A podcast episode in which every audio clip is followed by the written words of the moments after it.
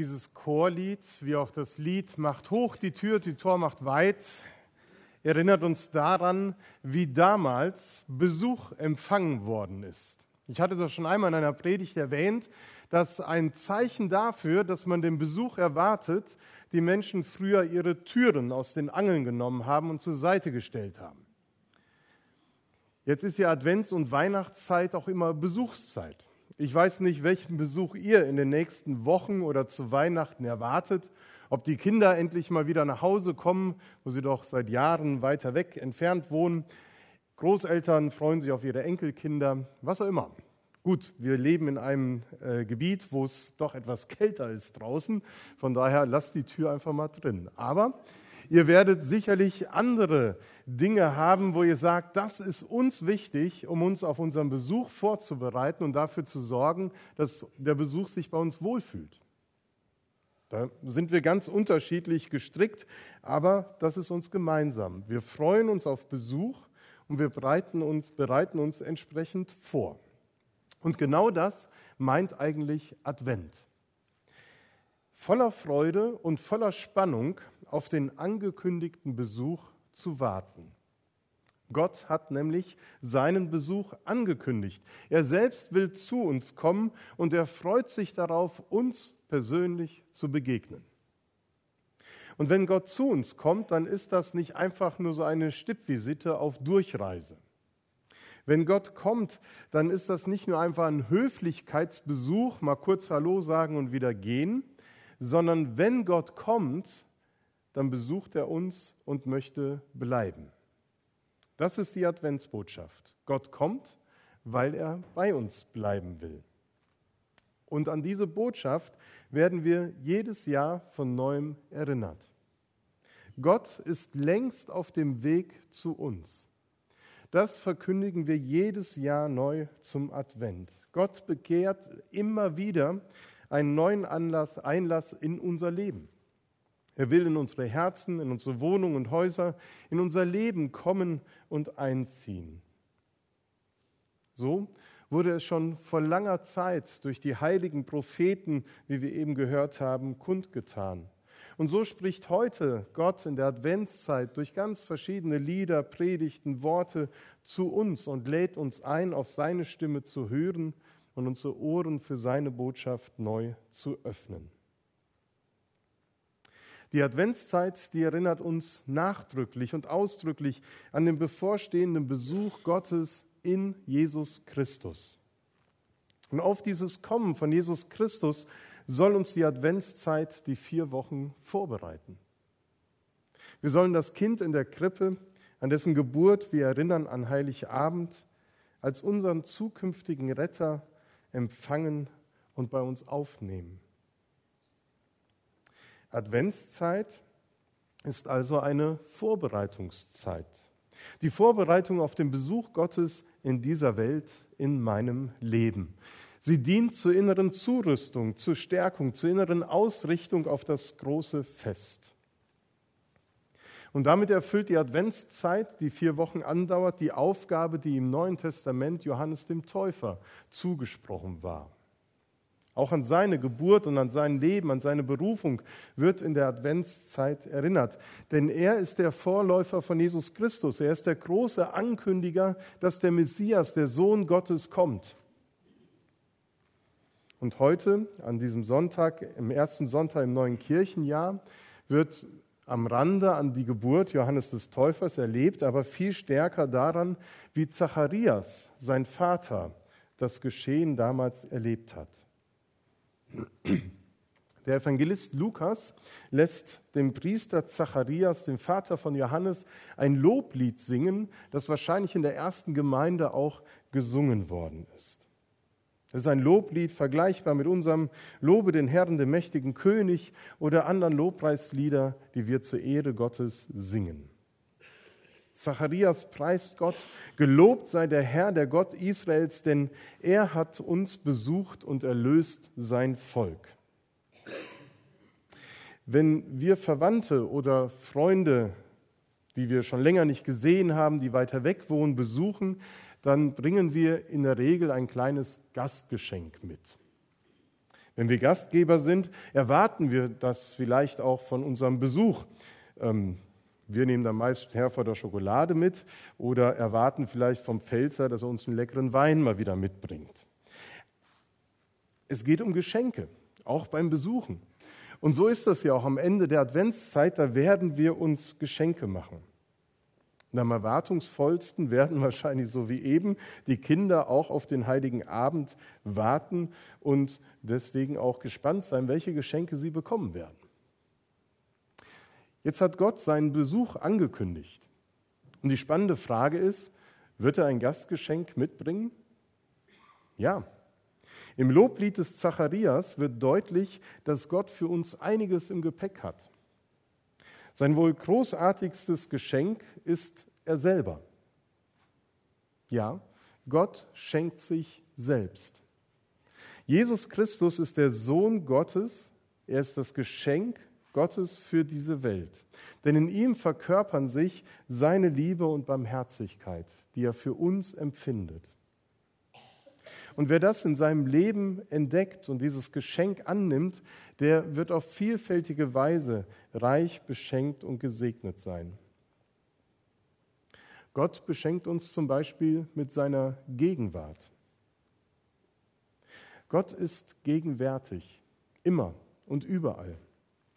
Seine Geschichte mit uns ist niemals abgeschlossen, sondern er ist mit uns auf dem Weg, heute, morgen und alle Zeit wird er uns durch unser Leben begleiten.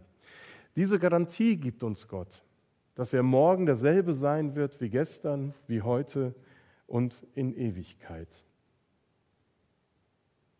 Wenn Gott kommt, dann kommt er mit Macht und mit seiner Barmherzigkeit, mit seinem Heil und seiner Gerechtigkeit zu uns und bleibt bei uns. Von einem normalen Besuch erwarten wir vielleicht, dass er doch nach ein paar Tagen wieder geht. Je nachdem, wer Besuch, zu Besuch kommt, vielleicht auch nach ein paar Stunden, je nachdem. Aber Gott bleibt. Und das ist gut so. Denn mit dem, was er mitbringt, lässt sich gut leben.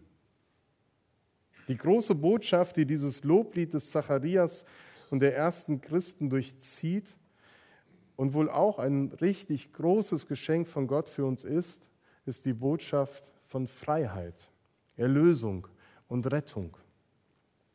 Durch das Kommen des Erlösers Jesus Christus sind wir frei geworden, losgemacht von dem, was uns gefangen hält, was uns fesselt.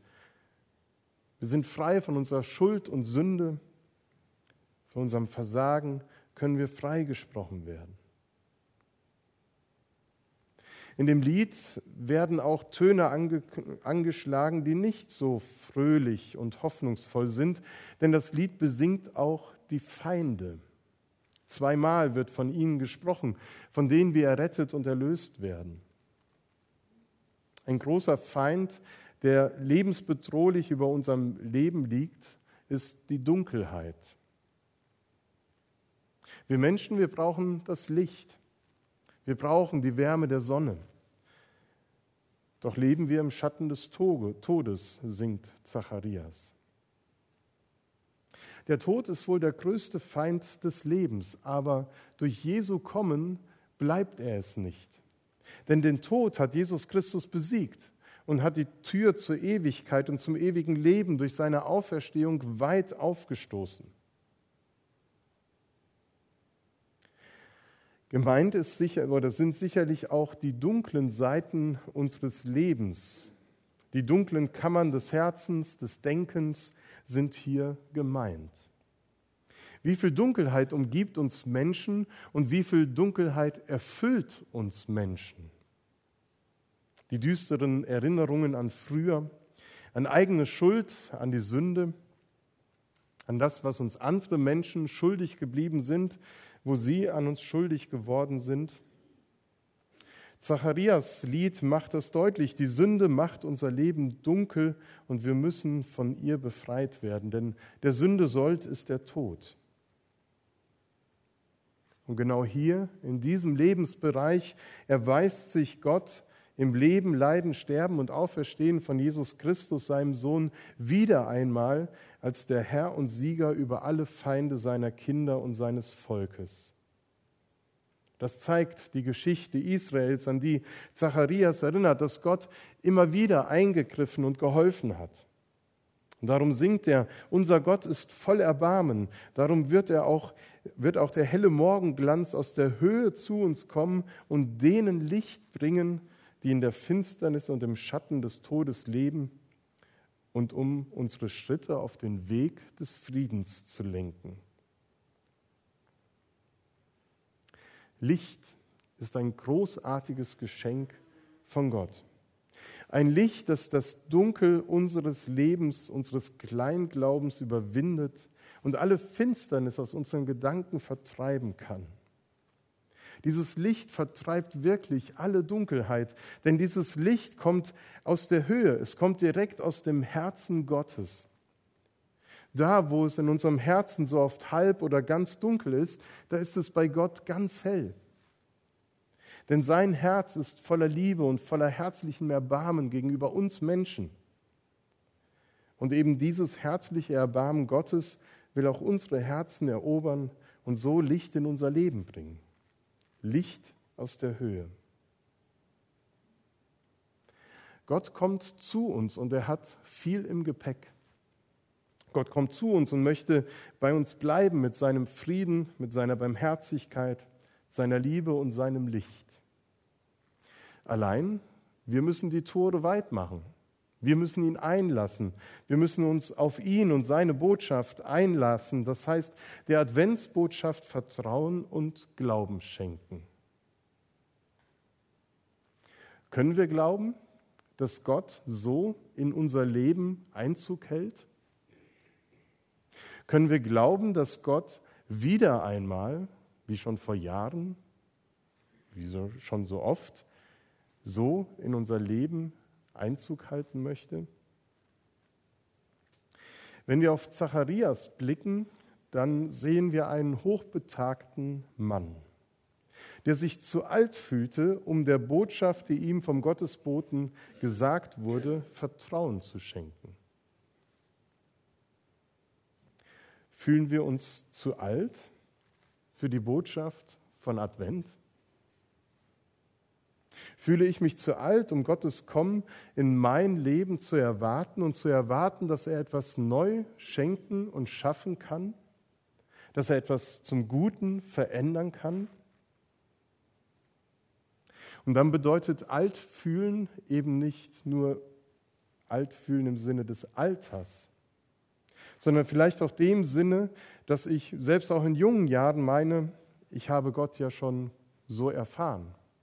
Was soll ich da noch neue Erfahrungen von ihm erwarten? Kenne ich Gott nicht schon so, wie er wirklich ist?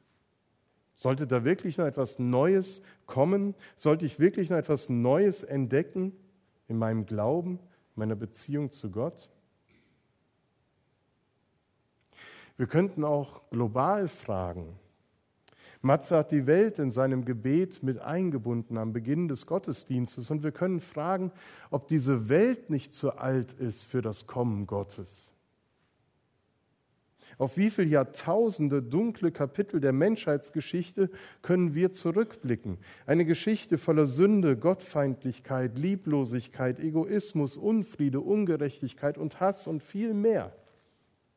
Und wir müssen dazu noch nicht mal alle Geschichtsbücher lesen, um diese Erkenntnis zu gewinnen, sondern wir brauchen nur in die Bibel hineinzuschauen, um diese Geschichten zu lesen, weil sie auch von diesen Zeiten in der Menschheitsgeschichte redet und sie nicht verschweigt. Sollte Gott wirklich in diese Welt, wie wir sie kennen, kommen und dann auch noch in ihr bleiben wollen? In eine Welt, die so entartet und anders geworden ist, als er sich bei der Schöpfung gedacht und geplant hat? Der altgewordene Zacharias, der dachte damals so.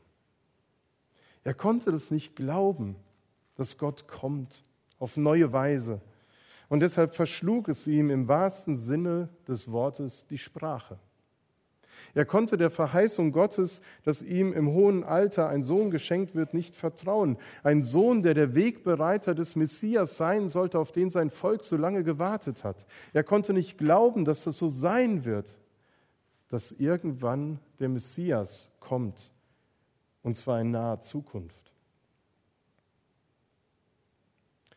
Und so vielen Menschen geht es heute nicht anders.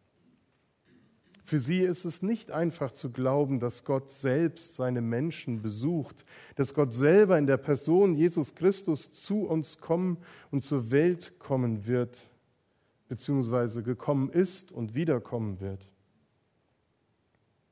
Und sie fragen sich, ist diese Welt nicht schon so abgewirtschaftet, ausgebeutet in einer Schieflage geraten, als dass Gott irgendein Interesse für diese Welt, die zugrunde geht, haben könnte? Da drängt sich mir die Frage auf, ob Gott nicht ein Oldtimer-Liebhaber ist. Es gibt Menschen, die lieben alte Dinge, die schon rostig sind, die man wieder aufbauen kann. Ich weiß nicht, wer von euch einen Oldtimer in der Garage hat.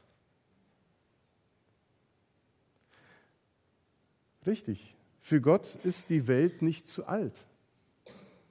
Das finde ich faszinierend. Für ihn ist die Welt nicht zu alt, sondern im hohen Alter und bei aller Verbrauchtheit dieser Welt ist sie für ihn immer noch gut genug für einen neuen, für einen neuen Anfang, den er schenkt. Gott möchte diese alte Welt erneuern. Gott liebt seine Schöpfung und uns Menschen und er erbarmt sich über uns. Und so wie die Liebe eines Menschen den geliebten Menschen überhaupt erst liebenswert macht, so Eberhard Jüngel, so macht das herzliche Erbarmen Gottes uns und unsere Welt aufs Neue liebenswert. So wie die Liebe eines Menschen den geliebten Menschen überhaupt erst liebenswert macht, so macht das herzliche Erbarmen Gottes uns und unsere Welt aufs Neue liebenswert. Und wo ein Mensch aufs Neue liebenswert wird, dann ist er garantiert nicht zu alt, sondern er lebt ein liebenswertes Leben. Die über Jahrzehnte angesammelte Lebenserfahrung des Zacharias hat es ihm schwer gemacht, dieser Gottesvision und der Adventsbotschaft zu vertrauen, obwohl sich Gott in der Geschichte seines Volkes immer als der Neuschaffende, der Rettende und Erbarmende Gott erwiesen hat. Doch Zacharias musste angesichts der Ansage Gottes verstummen und ihm verschlug es die Sprache.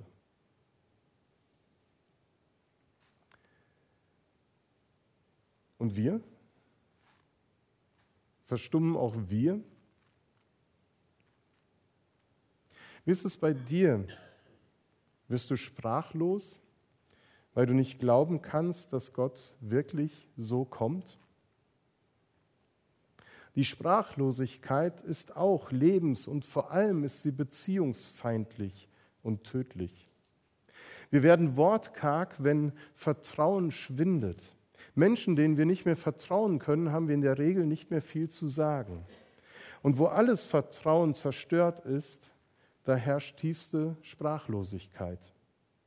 Und das betrifft nicht nur unsere zwischenmenschlichen Beziehungen, sondern auch die Beziehung zu Gott. Wenn ich Gott nicht vertrauen kann, wenn es mir schwer fällt, ihm zu vertrauen, weil ich so viel auch an Zerbruch in meinem Leben erlebt habe, dann spreche ich wahrscheinlich mit ihm auch nicht. Ja, vielleicht kann ich ihm noch nicht mehr meine Situation klagen, in der ich stecke, und die Dunkelheit klagen, die ich wahrnehme. Und da wird in dieser Sprachlosigkeit auch die hoffnungsvolle, Botschaft von dem Neuen, das Gott schafft, keinen Raum, keinen Zugang zu meinen Ohren und keinen Raum in meinem Herzen finden. Vertrauen muss dann wieder neu geweckt werden. Und genau das hat sich Gott zum Ziel gesetzt. Er will jedes Jahr von neuem, jeden Tag von neuem unser Vertrauen gewinnen.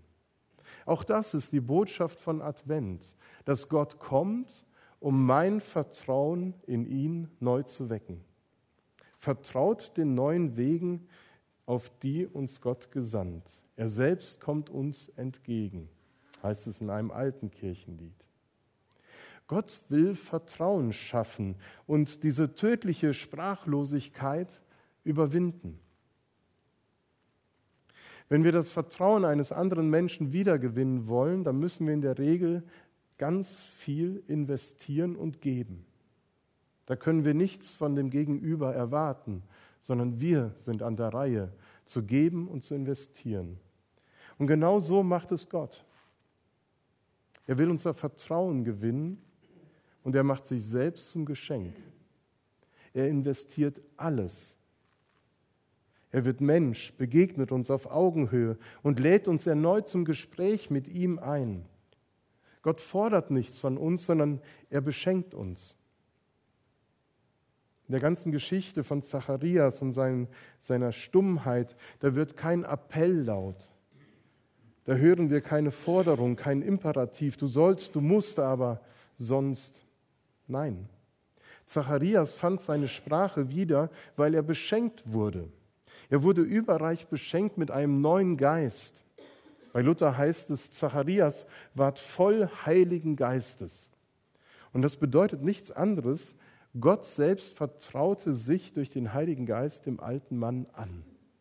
Und so, weil Gott ihn mit Heiligen Geist beschenkt hat und er verstehen konnte, was die Vision Gottes ist, fand er seine Sprache wieder und lobt Gott für das, was er tun wird in Jesus Christus.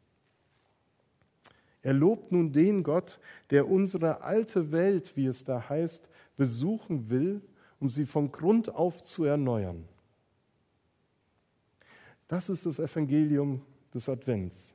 Gott kommt in unsere Welt. Er besucht uns und vertraut sich uns an, damit auch wir neu Vertrauen in ihn fassen. Und die Frage ist, ob du bereit bist, die Adventszeit in dieser Richtung auch zu gestalten, dass dein Vertrauen in Gott gestärkt wird